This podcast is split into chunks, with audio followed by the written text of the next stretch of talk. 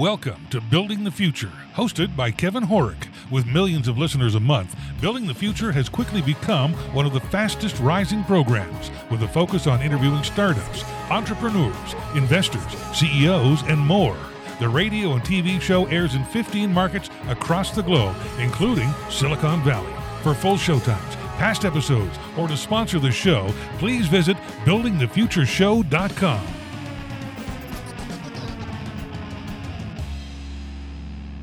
Welcome back to the show. Today we have Neil Littman. He's the founder and CEO at BioVerge. Neil, welcome to the show. Hey, Kevin. Thanks so much. Great to be here. Yeah, I'm excited to have you on the show. I think what you guys are doing at BioVerge is kind of selfishly fascinating to me, and I'm pretty sure it'll be very interesting to to the listener as well. But maybe before we kind of get into all that stuff, let's get to know you a little bit better and start off with where you grew up. Sure. So I was born and raised in Baltimore, Maryland. Okay. Uh, a, a, little surprising fact about Baltimore okay. is uh, the, the, Battle of Baltimore against the British in 1814 actually inspired the composition of America's national anthem, Star Spangled oh, Banner. Interesting. You know, I didn't know that. Today, yeah, today Baltimore is probably better known for The Wire. Uh, yeah, one of my yeah. personal favorite. Great yeah, show. one of my personal favorite shows. Yeah, exactly. um, so yeah, no, great, great place to grow up. Very cool. So you went to university. What did you take and why? Yeah, so it, you know, I went to the University of Colorado. Okay. And I studied molecular biology. Okay. What got and you interested in that? Back up.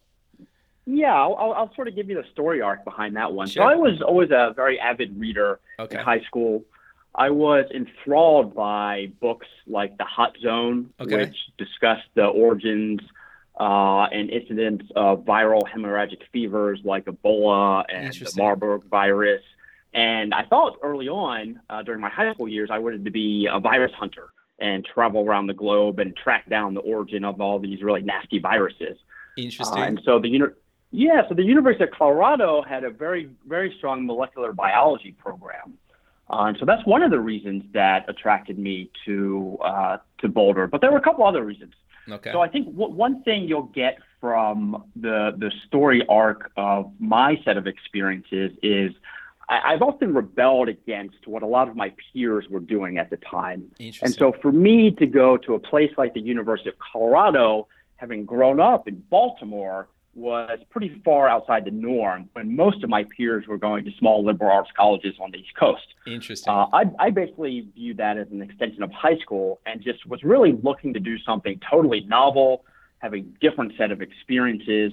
Uh, and, and that's been, I think, a really key theme throughout much of my life. And so I decided to go to CU Boulder uh, and study molecular biology. I worked in a virology lab there for a number of years. Interesting. Uh, well, you know, long story short, I decided that I, I didn't actually like lab research. I didn't like uh, pipetting and working in the lab, and so I decided not to pursue a PhD and, and, and go off and be a virus hunter. Okay. Uh, and, and instead, I decided to learn some more practical business skills. Okay. And so I graduated from, from Boulder with a degree in mo- molecular biology. Okay. Had decided that I didn't want to pursue a PhD. Uh, I didn't want to be a doctor for a variety of reasons. I didn't want to be a teacher. And so I was thinking, well, what can I do as a career path? And, and, and fortunately, I had the opportunity to move back to Baltimore, uh, enrolled i- at Johns Hopkins. Okay. Uh, they have a master's degree in biotechnology. Interesting. Uh, and through that through that program, I was able to take a couple business related courses. So I took an intellectual property course uh, related to biotech, the finance of biotechnology, and I really enjoyed being around science, uh, Sure. learning about science, but not actually doing the application of science in the lab. So that's yeah, so that's kind of what sparked my interest in being around science and the and the business of biotech and investing in biotech, if you will. And and it's funny, you know, at, at that time in graduate school, I worked as a golf caddy uh, for a couple years. And, and and at that point, I, I I I wasn't entirely sure that I wouldn't be a golf caddy for the rest of my life. Sure. Uh, you know, there there there were just so many things in flux at, at that point. um, but uh, uh, again, you know, I come up to graduation at the end of Hopkins, and I found myself rebelling again when Okay. most of my classmates were taking jobs in biotech labs or going on to get a PhD or, or going on to apply to medical school. uh, I decided to move to New York and walk uh, and work on Wall Street. Okay, so how did you transition into kind of you know Wall Street? Because I think you know that that's kind of an interesting transition, right? It is a very interesting transition. Uh, I took a, a, very circuitous route to get there. Sure. Uh, so, so you know, none of the Wall Street banks recruited at the University of Colorado. Um, okay. At that time, yeah, at that time, and, and actually at that time in college, investment banking wasn't even a job that was on my radar screen. I didn't even know it existed, to tell you the truth. Okay. Um, but all the bulge bracket banks have recruiting programs where they recruit uh, financial analysts and it's typically a two to three year training program that all of the big banks run. Okay. Uh, just so happens that Deutsche Bank was looking to hire a couple analysts uh, for their healthcare group, oh, which okay. for me was a perfect fit. So I could leverage my science experience sure. and knowledge base and the bank would actually train me to do all of the financial analysis they wanted me to do. Interesting. You know, at that time they, they were basically just looking for quote unquote athletes that they could train and teach them how to do the finance aspect sure. of, of the business. So for me, that was a great opportunity to uh, further some of the things that I had learned at Hopkins around the business of biotech. And yeah, you know, it's it's kind of funny looking back on it because a lot of people try to ascribe the typical narrative to my time in finance and, and investment banking as you know a soul sucking endeavor uh, in an industry, sure. right? I mean, yeah, it's, no, it's, fair it's enough. True, right? Yeah. It, it, you know, in, in, an industry where, where people really only cared about money. Yeah. And you know, while that's certainly true to some extent, um, you know, and, and perhaps I'm just a glutton for punishment, but you know, I, I really did, I really did enjoy my time, right? And I learned a ton. Sure. And so what I thought was going to be a two to three year, you know, stint in banking turned out to be about six years because I, cause I actually did enjoy it. I really, you know, my favorite part of of the whole experience was working very closely with management teams of biotech companies and learning about their business, learning about their business model, learning about how they raise capital and sold their story to public market investors, to private market investors, how they thought about different strategic alternatives. I did a number of M&A transactions uh, for biotech com- companies, for example. And so, you know, long story short, that it was a great time in my life. I learned a ton. I lived in Manhattan. You know, I, I wouldn't trade that for, for anything sure. in the world. And it, and it really set the stage for sort of the, the next phase of, of my career. Interesting. So, walk me through kind of the rest of your career up until founding BioVerge. Yeah. So what I realized uh, about six years into investment banking is that it, it it wasn't what I wanted to do for the long term. Sure. And the realization I had was that I was competing in the wrong game, so to speak. Okay. What do you mean by I, that? Was, yeah. So what I mean by that is I was simply a hamster running ah, on the wheel, competing gotcha. in a game that others told me was important. And there's, you know, the the the iBanking jobs are sort of highly coveted and all of that. So people think that if you have that job, it's all of a sudden you're successful and you're doing the right thing and it's great. But that's not the game that I cared about. Um, and and so I, I went through a thought experiment in my mind, and, and it may sound a little morbid, but I found it actually particularly valuable. Okay. Right? When you're lying on your deathbed, you know, looking back at your life and telling your kids or grandkids about your life story, you know, would you be proud? Yeah. And and for me to say that I spent my entire career, you know, basically shuffling money around the capital markets wasn't that compelling. And No, so fair. that's I've had this. I've time- had the same kind of conversation with myself, so I totally know where you're coming from on that. okay, good. All right, so I'm not. I'm not. You're not totally alone. alone in that department. Okay, good to know.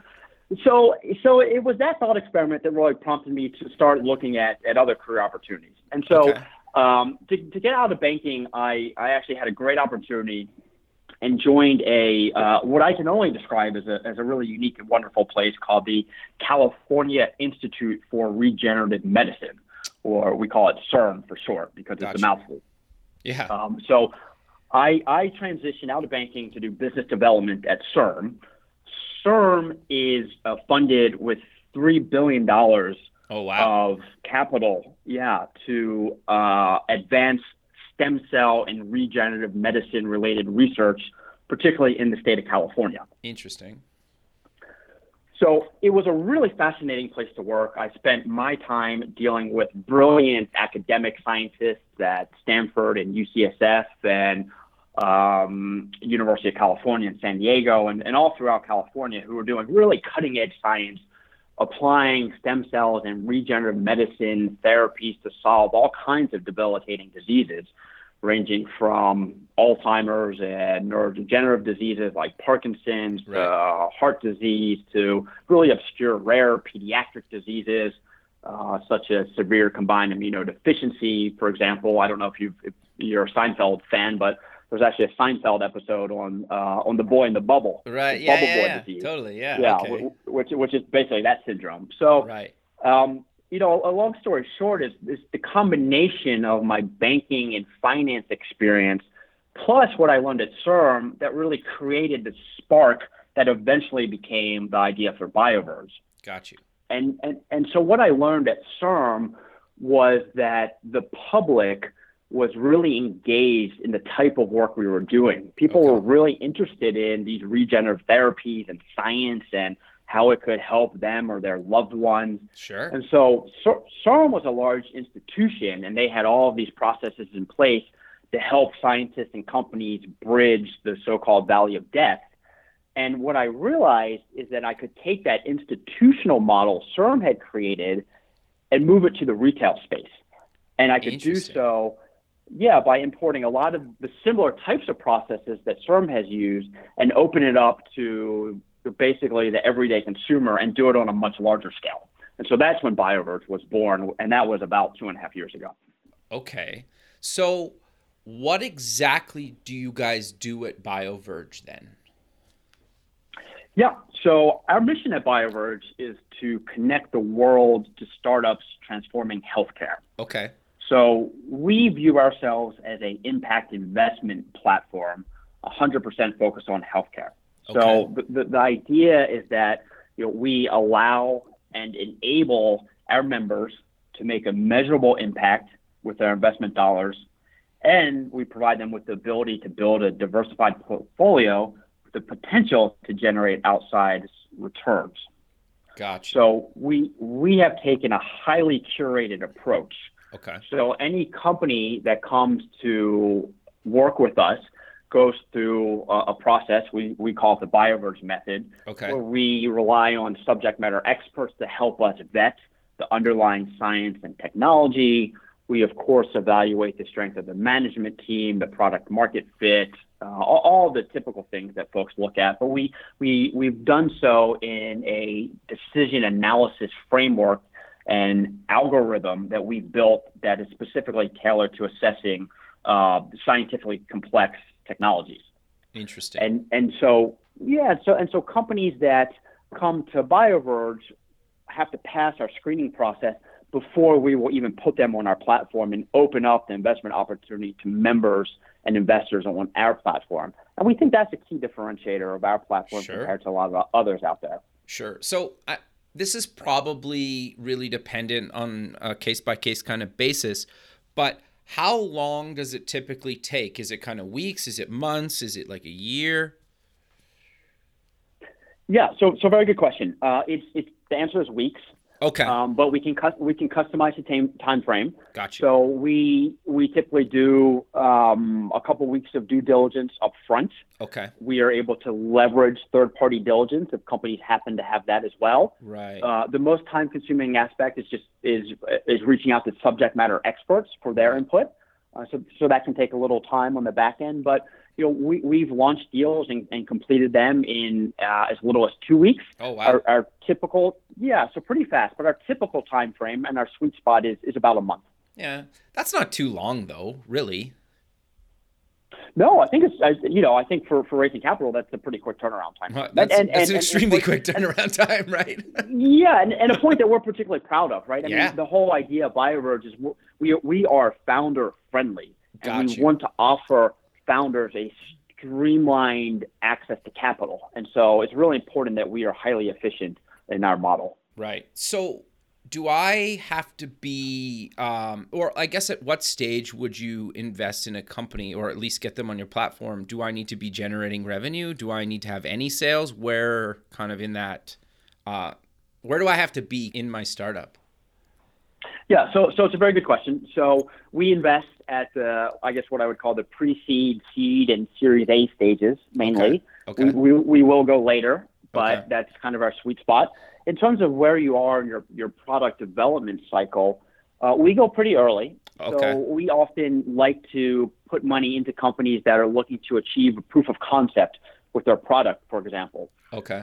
So within the healthcare space, there's a lot of different kinds of companies and a lot of different business models. Right. Everything from you know digital therapeutics and and, and digital health healthcare apps that maybe are generating some revenue.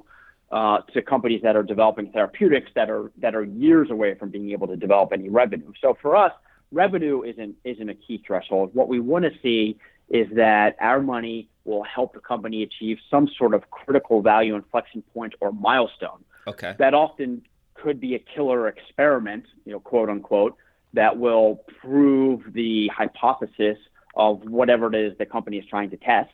Uh, and that could be a nice catalyst to then go out and raise uh, additional dollars. Gotcha. Um, or it could be, you know, the initiation of a phase one or phase two clinical trial, for example. So our, our, our, our investment thesis is really centered around this notion of the convergence of biology and technology. Got you. So we we really view that as our blueprint for innovation at BioVerge. So I, you know, I believe a lot of the most interesting things happen at, at the intersection. Right. And I, you know, I, I at BioVerge we fundamentally believe that we are in the age of biology. Totally. And so as, as companies are applying software and engineering principles to tackle traditional healthcare problems, you know, that's a space we're particularly interested in. Uh, and so a lot of the investments that we've made, all of the investments that we've made have, have really focused around that intersection. Interesting.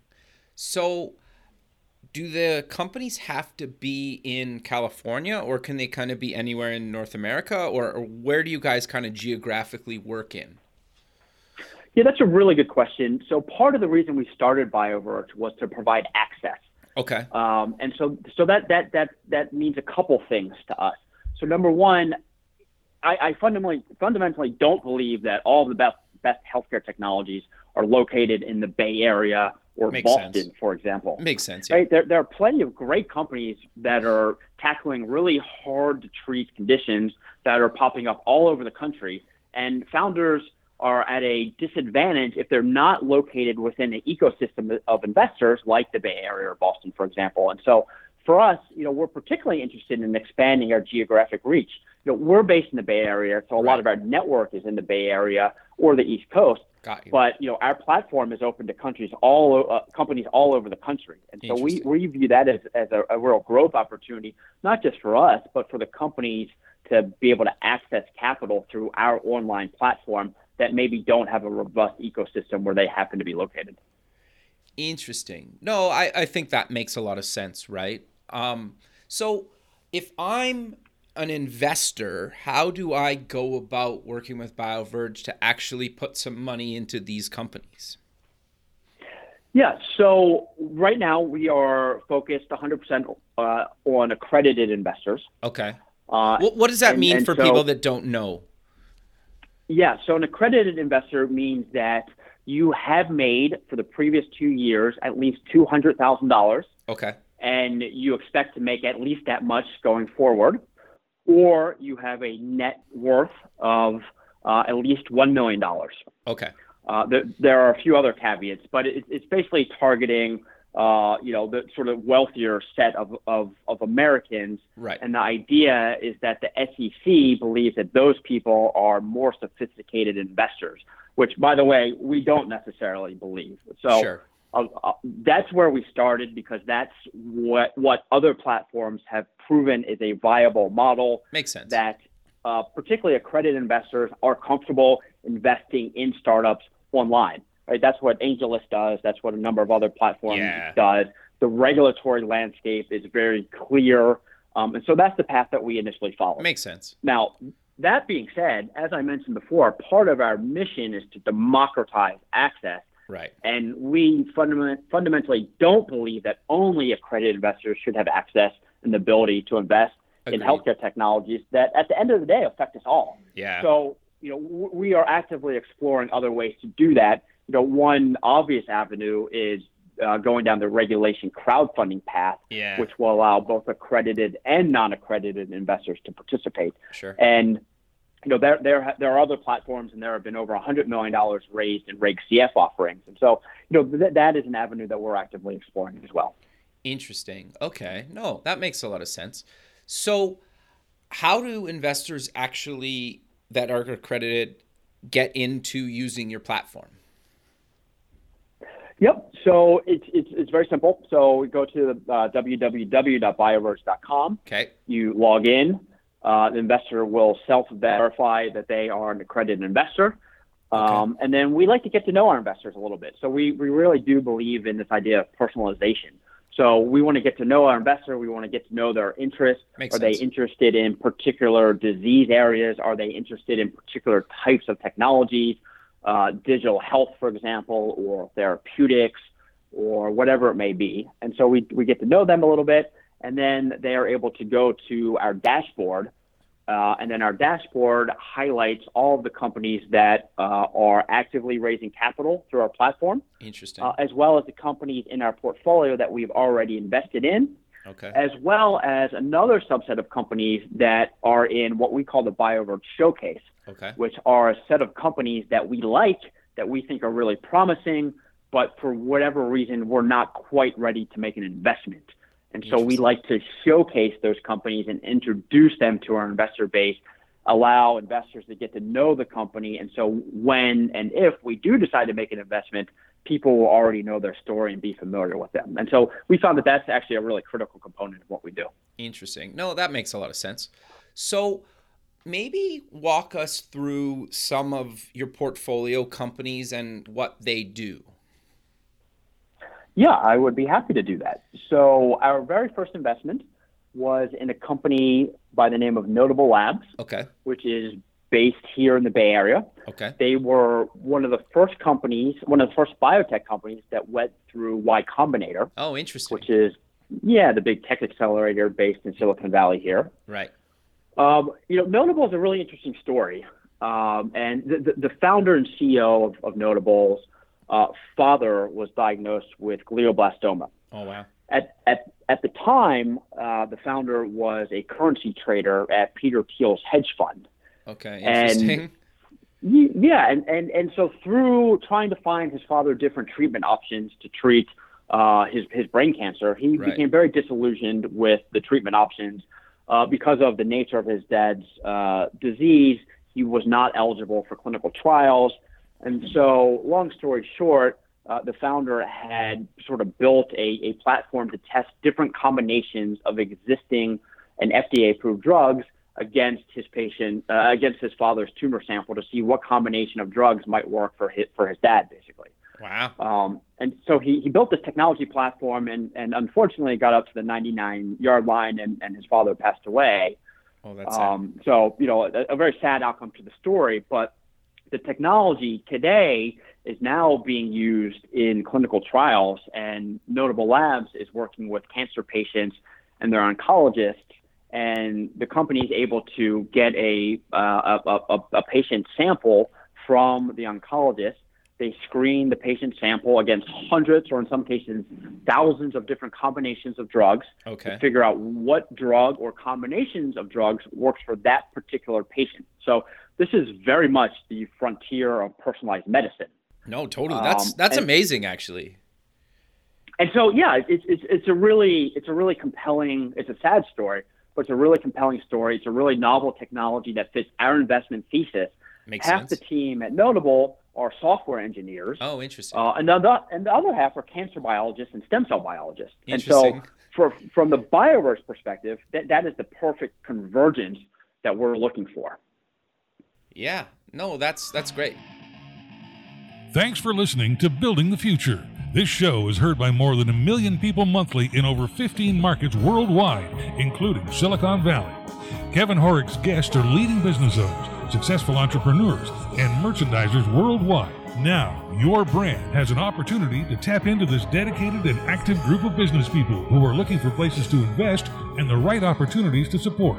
Find out how you can get involved at buildingthefutureshow.com.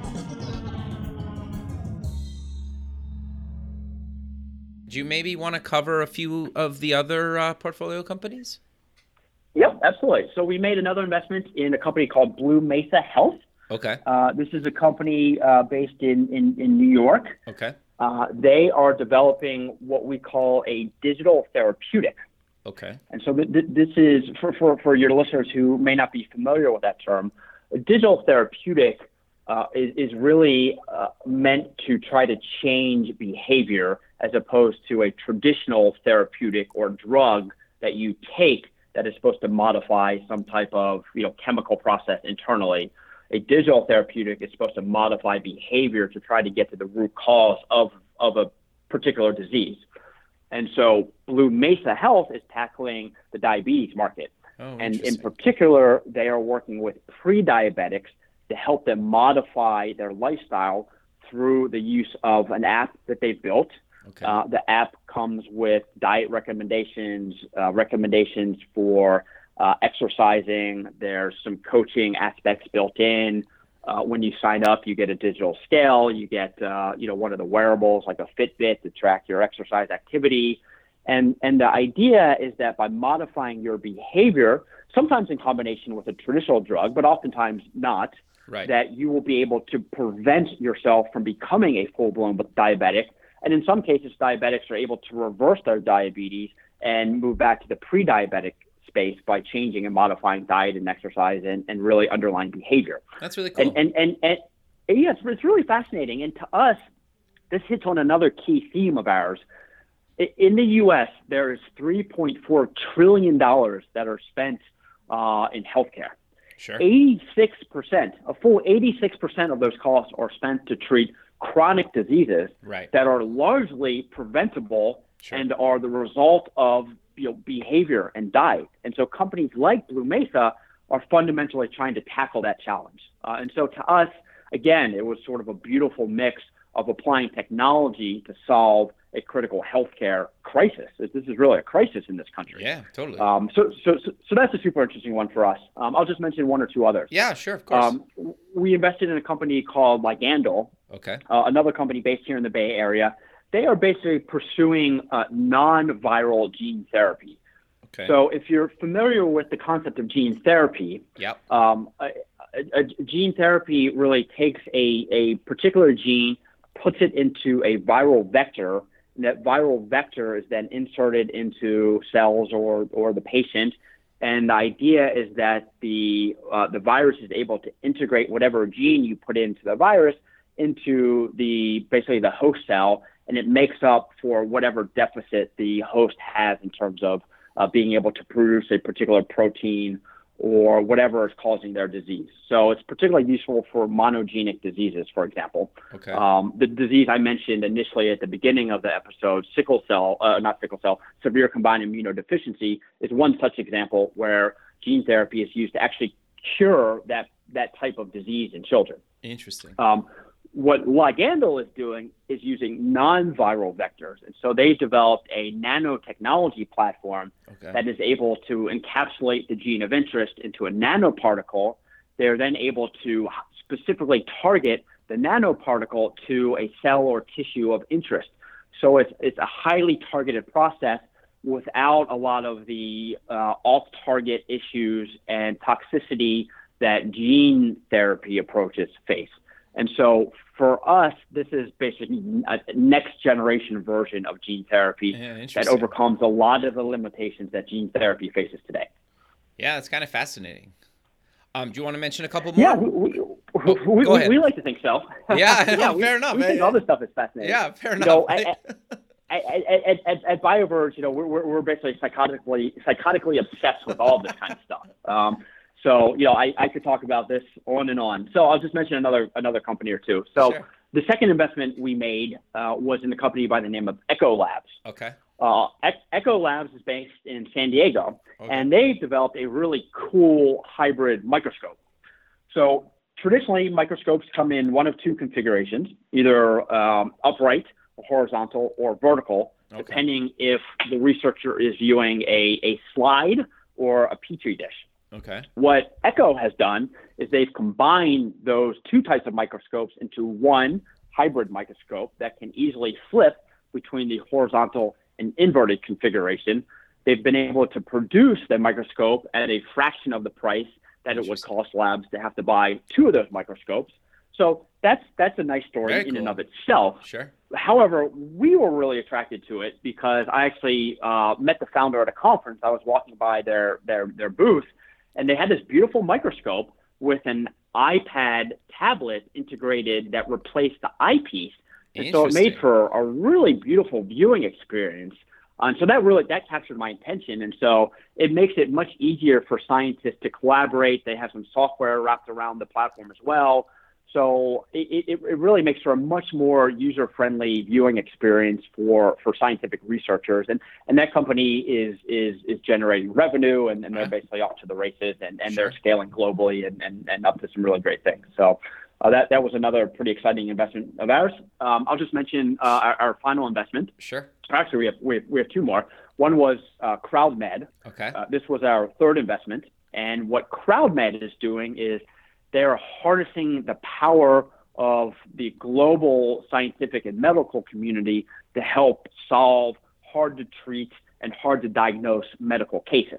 Okay. So, for example, there are I forget the exact statistic, but it's like one in one in four families in the U.S. have a family member that is suffering from an undiagnosed medical condition, and and that wow. that family member is bouncing around between a general practitioner practitioner, or different specialists to try to come up with a diagnosis of what ailment what ailment they're facing.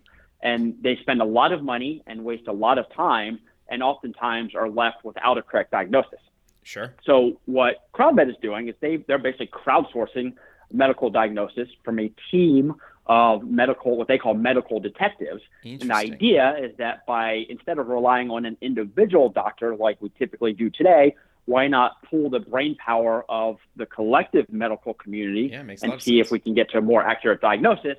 And, and, and they've been around for a couple of years. They have some pretty amazing results. I think they have, I don't know the latest stats, but last I saw they were at about, I think, a 73, wow. um, uh, 73 correct diagnosis rate for company or for patients that uh, work with them on their platform, um, and they've done I think over 1,600 cases to date. So wow. again, you know, that's great. Uh, yeah. So yeah, thank you. So you know, following the theme of applying you know technology and software to solve you know medical and healthcare related problems. Um, and then the final company I'll mention was sure. a deal that we recently completed for a company called Occam's Razor.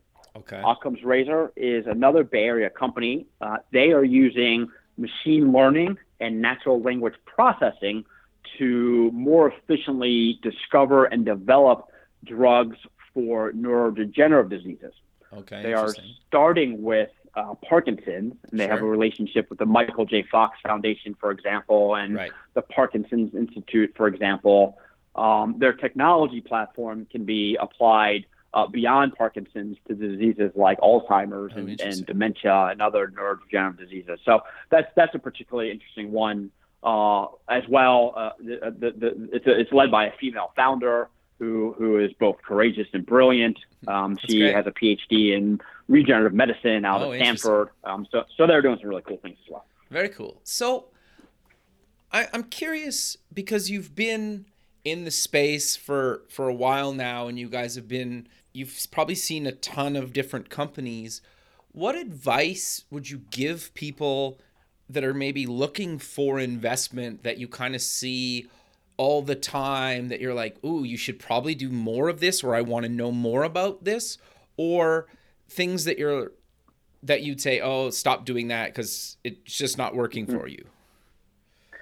Yeah, so we, we look for a couple things when okay. we're we're investing. Um, and so the, the first thing that we look for is, is we want to we want to invest in a founder that is basically psychotically psychotically obsessed with what they're doing. Makes sense, right? And and why we look for that is because we believe that passion is often the best predictor of success. Sure. And, and so and and so you know, I'll just I'll, I'll distill that down a little bit more. But you know, in our experience, you know, people who are passionate tend to work harder and invest more time in achieving their goals. Whatever because it's not really working, right? That's right. Yeah, because as, as, you probably know, you care about it, right? Yeah, it's like with this podcast. Totally. You know, you you care about getting you know quality guests and having a great experience for your listeners, and so you know even if you're spending a lot of time editing and doing those things, it's not yeah. really work because you're yeah. enjoying it and you're learning. So I, you know that's absolutely true. The other thing I'll say is that you know passionate people tend to have an informational edge over others who are not as passionate, because yeah. obviously they're spending more time reading and just entrenched in the day to day.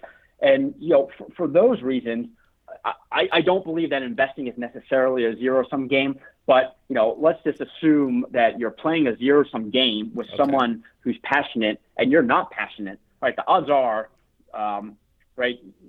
Your odds of being successful are going to drop substantially if you're yeah. going up against someone who's substantially more passionate than you are. So, yeah. you know, so so so that's one thing that we look for. Um, the the other the other component that we look for is this idea of perseverance. Okay. And so to to us, passion plus perseverance equals equals grit. Yeah. Um, and so we, we want to see that, you know, not only is the founder passionate, but they have the fortitude to overcome you know, operating in the face of uncertainty, right? Sure. And so any startup founder knows that you inherently operate in the face of uncertainty. And, you know, it, it, it, it's hard to know necessarily what's next as you're developing and growing your business. So you need to have the mental fortitude and wherewithal to overcome hardships and challenges and, you know, everything that's going to be thrown your, your way. Because at the end of the day, you know, I think – as long as you're running towards some goal, even if you don't necessarily know what that goal is, right? Just don't stop and keep moving forward. You know that determination, that determination coupled with passion, I think, will ultimately lead to good outcomes. And so, I'll just give you an example. A couple of the companies we've invested in, Notable Labs is a great example, but there are, there are a couple others that I mentioned where the founders started the company because they were trying to, to help a loved one who was suffering from some disease. Right. Those people are inherently really passionate about what they're doing, and so they're just not going to quit. Yeah. And so f- for us, that, that, that's super important. The other thing that, that I look for uh, in founders is uh, uh, basically self awareness. Okay. And and so we have a saying at BioVerge um, that we actually got from from I cribbed it from Josh Wolfe, who's a VC at Lux Capital. But okay. um, failure comes from a failure to imagine failure. Interesting. And okay. To, to us, that's super important, right? So we at BioVerge are constantly evaluating all the ways in which we may fail. This sure. is literally one of the most important things that we do.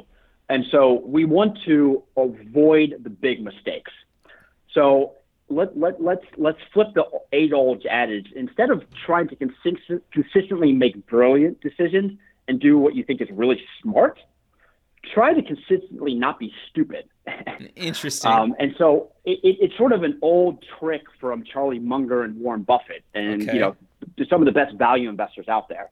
And so their their whole thesis is if they can avoid making the big, costly, stupid mistakes, that will allow them to be that much incrementally better than everyone else who are are making those mistakes. And so for us, you know, it's really important to constantly evaluate all the ways you may fail. And, you know, by the way, when you do make that list, you better go and tackle the hardest thing first. Okay, and, makes sense. And, and, and I'll give you a, I'll give you a great example. Sure. And so there, there, there's a really um, fascinating story from uh, Astro Teller, who is um, I forget his title exactly, but he's basically the man in charge at Google X, which right. is now I think just called X. So he likes to recount uh, an allegorical tale of a firm that has to get a monkey to stand on top of a 10 foot pedestal and recite passages from Shakespeare. right? Sure. and so and so you it's funny right? But yep. you you ask a, you ask a founder you know where would you begin? How, how do you even begin tackling that? And you know i think most people would probably opt to show off early progress to their boss or their investor. And so a majority of people would probably start with the pedestal. However that's actually the worst possible choice Sure. Right. And so, according to Astro Teller, and, and we fundamentally believe in this, you know, you can always build a pedestal. That's easy. all the risk and all the learning comes from the extremely hard work of first training the monkey to recite yeah, recite totally. Shakespeare. So that's where you start. And, and so and so that's what I mean by you got to tackle the hard things first. And so I'll just I'll give you another sure. example. This is great. Uh, it, it, it, it's it's it's an investment philosophy we have at, at BioVerge, and and we view uh, investing is, is, basically subject to the first law of thermodynamics, okay. right? And that's energy is neither created nor destroyed; it simply transfers form. Sure. Right. The same can be said of risk and value. The more risk you kill, the more value you create. Interesting. Right. And so that's why you want to tackle the hardest things first because Sure. you're killing more risk and thus inherently creating more value. And so, you know, we, we want to look for founders who aren't afraid to tackle those hard challenges to de risk whatever it is their technology is, because those are the things that are going to create the most value for not only them and their constituents, but, you know, us as investors. No, that makes a, a lot of sense. I, I think that's really good advice. But you mentioned something early on that I've always found fascinating. You mentioned about being a, a rebel throughout your whole life, for, for lack of a better term for it. And I think, it, well, correct me if I'm wrong. I, I think it's easier to be a rebel inside the system than trying to change the system. And I'm not saying people shouldn't try to change the system because that's a huge task and it's honorable and there's nothing wrong with that. And I think in some ways it's a lot more work and it's a longer game plan. But I, I think in a lot of cases, being a rebel inside of some of these big institutions or organizations or industries is a little bit alienating, but also can be really rewarding. What's your thoughts and advice around being a rebel inside of industry that's been around forever? Yeah, I think that's a, a very astute point, and I think there are uh, pros and cons to each approach. Right? Sure. If if you look at companies like Airbnb, for example, or Uber, right, Yeah. they are rebels outside of their industries. They Yeah. are fundamentally disrupting their industries and do not play nicely with the industries they're disrupting. Right. Right. And so obviously those companies are doing fantastic, and you know they're great stories. Sure. Yeah, and, and and that is certainly one approach. Um, that's probably the you know that's probably the harder approach Yeah. um, to, to, to your point, there are ways to be a rebel inside of your industry to try to disrupt it from the inside out. Um, and so I think there are there are other companies. I think Spotify is probably a good example Yeah, of that very much so. right? Spotify actually worked very hard to play nicely with the music industry Yeah. and to get them on board uh, to share their music through, you know, the subscription model. And, and of course, they started at the time of Napster and all these pir- piracy issues. And at that time, you know, the music industry was fundamentally opposed to any of these online streaming services. Yeah. But you know, Spotify, I think, w- was very tenacious about you know working with the music music industry, and so in that case, they were sort of disrupting from the inside out, so to speak. And so I think there's a lot of value to be had from disrupting from the inside out, um, because you gain the not only the experience of working in the industry you're trying to disrupt, which I think is is you know hugely valuable, but I think that almost the more important thing is it provides you with uh, a level of empathy to and the viewpoint of those you're trying to disrupt, right? Fr- From my perspective, the, the, the better able you you are to put yourself in the shoes of your competition and the way they view the world, the more successful you will be in trying to disrupt their worldview. Yeah, and I think the only reason I I wanted to mention it too is I think more people have the option to be kind of a rebel inside of the industry that they work in than trying to change the entire industry. Again, I'm not saying you shouldn't try to change an entire industry, but I think it's more achievable to be a rebel inside an industry than to change it. Is that kind of fair to say? In your I experience? fair to say. Yeah, yeah, absolutely. I mean, I think in, I think in many ways it's probably a lower risk approach. Sure. Yeah. right? So I, I, I think I, so. I think that there's a level of attractiveness, uh, attractiveness there. Um, but I, I think it's I think it's a it's a it's a really good point, and I think there's a lot of a lot that you can learn from being within the industry. Yeah. And I think the more knowledge you have, right, the more ability you'll have to actually disrupt something. Sure. It's not to say that you can't come in from the outside and, and totally disrupt. And we've seen, you know, I, I mentioned a number of those examples. Yeah. So it's possible. I think it's just probably harder. Sure. Well, and I also think working in the industry for a few years even can give you ideas to actually leave that company and build your startup or maybe even work at a company that invests in your idea and your startup to make their business better, right? So it could play in in kind of both ways where I think a lot of people sometimes just figure, well, I don't like how this is happening. I'm going to leave and do my own thing, but you might be able to actually convince your boss or management or something to actually allow you to work on something that could make their business better internally. Not all the time, but sometimes. I, my, my experience anyway. Yeah, no, I, I think that's absolutely right. I think there's there's a lot of value to be gained and a lot of learnings from working inside the industry sure. uh, and working for bigger companies in particular, right? I, I, have learned a tremendous amount over my career for working with much larger organizations, and I took those learnings and applied it to, to my startup right. and, and what we're doing at BioVerge. But I, I couldn't, I wouldn't be where I was, I am today without everything I learned across my career and working at much larger institutions. So sure. there's a tremendous amount of value there. And I think particular for, for, you know, young people who are just starting out their career, you know, obviously the, the sort of the lore of, of the startup ecosystem is, is, is very sexy right? And and you know we all hear about the the amazing outcomes and you know 23 year olds making a billion dollars, but yeah, don't ignore the baseline, right? Yeah. Those those those are the outliers. You yeah. you have to remember that 90 plus percent of startups fail. Yeah. And why do you think you're going to be that much more successful than the baseline? You sure. can't forget the baseline statistics, and so you know, my point of view, and I think the point you're making is if you can learn at larger institutions and you know, t- take some knowledge out of there and apply it to a startup in the future, you know, you, you are incrementally increasing increasing your probability of success, right? Agreed. So I, I, I, I I'm I'm a big believer in in reading. I, you know, I love reading, and sure. and um, you know, one of the main reasons I like reading is because I like learning from the success and failures of others.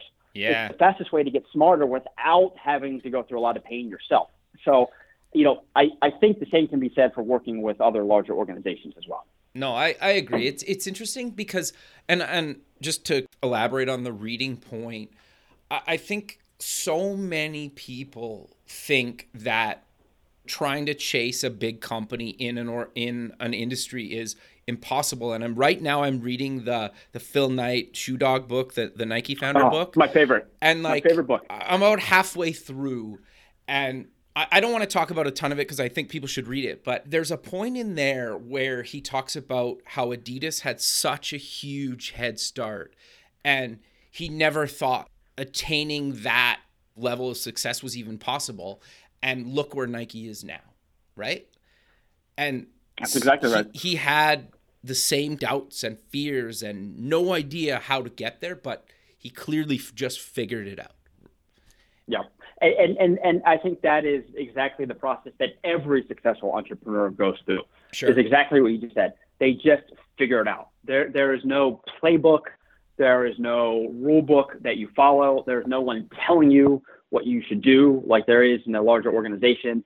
And so you you just figure it out. And and that and and and that's actually what I was referencing early on about you know the idea of just just keep running, right? Yeah. Just keep moving forward you don't necessarily have to know exactly what that end goal is. Just you know, whatever comes, just don't stop. And the passion, right? And, and I, and and and the passion, yeah, exactly.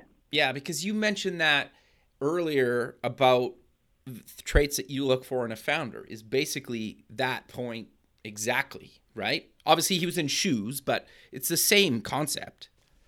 Same idea. It doesn't matter what you're yeah. selling or, or what you're building, right? You can be passionate about about anything and everything. Um, and so, but but there is there is an important nuance that I want to distinguish. Okay. Because you sure. hear a lot of commencement speeches that talk about people, you know, follow your passion and blah blah blah. And yeah. then, you know, of course, one of the hardest things I think for you know young people and entrepreneurs is to figure out what their passion is. Sure. Right. That that's that can be challenging. Um, and so for, for me, I look at people who have sort of a, a passion but it, it's wrapped up in this idea of perseverance and grit. So for me, if you're passionate about something, it means you've dedicated a substantial amount of time to it. You can't be passionate about something for like a month or two, right? You, you have to have dedicated years of your life to this thing to be truly passionate about it. I think. Right. Yeah, agreed. Um, and and so, for, yeah, so so for me that's important. It doesn't mean that something you're kind of obsessed with for a month or two can't blossom into a longer term, you know, passion. But uh, I, I think that is a critical nuance. Yeah, no, that that makes a lot of sense. But we're coming to the end of the show, so do you maybe want to close with mentioning where people can get more information about yourself and BioVerge? Yeah, absolutely. So if you go to our website, uh, www.bioverge.com, uh, you will be able to register and take a look at our portfolio. Uh, I am, of course, on LinkedIn uh, under Neil Littman. Uh, feel free to connect with me. I'm always looking to connect with uh, interesting and, and, and exciting entrepreneurs. Um, and don't be shy to, to reach out. Perfect, Neil. Well, I really appreciate you taking the time of your day to be on the show, and I look forward to keeping in touch with you. And have a good rest of your day, man. Thanks, Kevin. This was wonderful. Have a great day as well. Thank you. Okay. Bye. Bye. Thanks for listening. Please visit our website at buildingthefutureshow.com to join the free community, sign up for our newsletter, or to sponsor the show. The music is done by Electric Mantra. You can check him out at electricmantra.com and keep building the future.